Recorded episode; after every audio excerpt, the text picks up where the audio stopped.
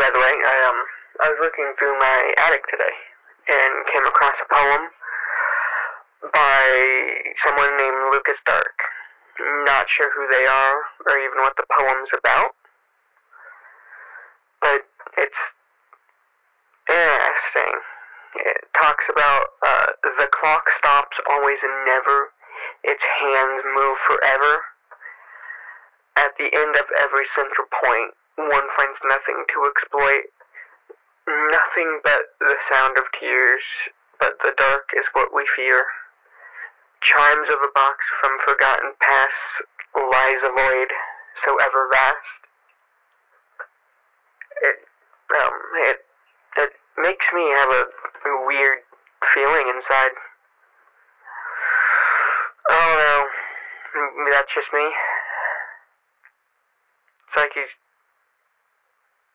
like about his own hell. You know, just a void ever so vast.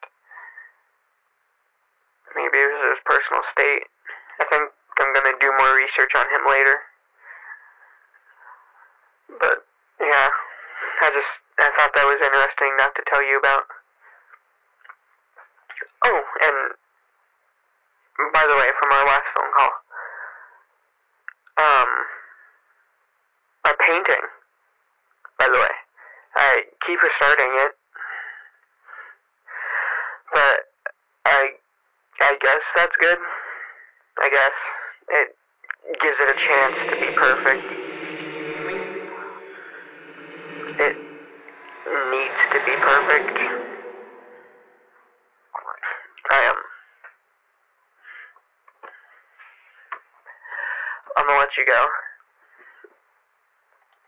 I'm gonna sit on this one for a little.